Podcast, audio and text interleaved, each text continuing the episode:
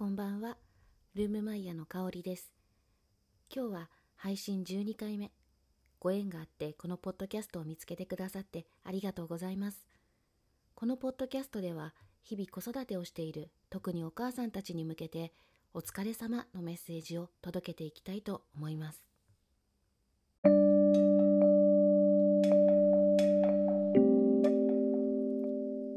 さて今回は育児疲れってしてて当たり前なんじゃない？というテーマで話してみたいと思います。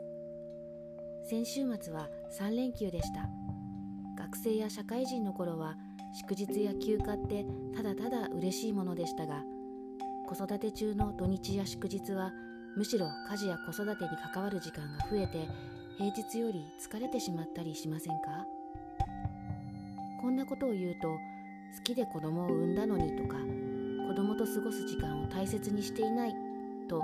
批判を受けるような世間の風潮も一部ありますが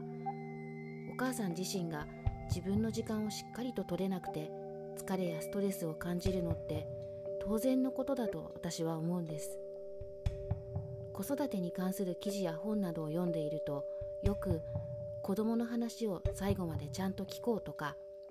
イライラしたり怒鳴ったりせずに子供と接しようみたいな子育て論をよく見かけます。そうですよね。その方がいいのは自分でも分かっています。でももしそうできるような精神的な余裕があったら悩んだり苦しかったりしないだろうしイライラしたり怒鳴ったりせずに心穏やかで余裕を持って子供と過ごしていられるんでしょうね。そういう心境でいられる人にとってはとっくにできていることだろうし逆にそういう心境になれない人にとってはそんな対応できたら苦労しないよとイラッとしたりもやっとしたりああ自分はちゃんとできていないんだなと落ち込んでしまう原因にもなりかねません。先日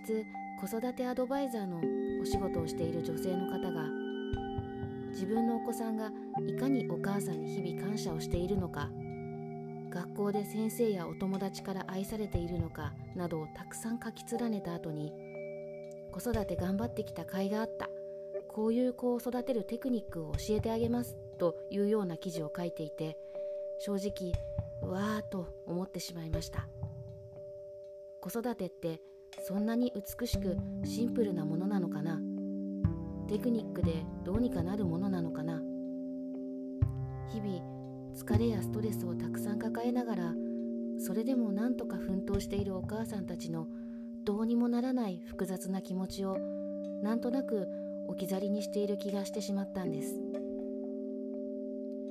今日手元に注文していた一冊の本が届きました。樺沢志音さんの書いた「ストレスフリー超大全」という本です。この本の中には日々人が抱えるストレスに対しての具体的な対処法やアドバイスがたくさん書かれていますので今後少しずつ私の言葉も交えながらお母さんの気持ちを少しでも軽くするお話をしていきたいなと思っています。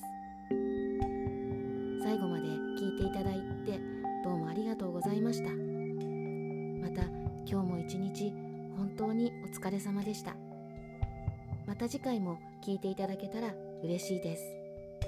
それでは。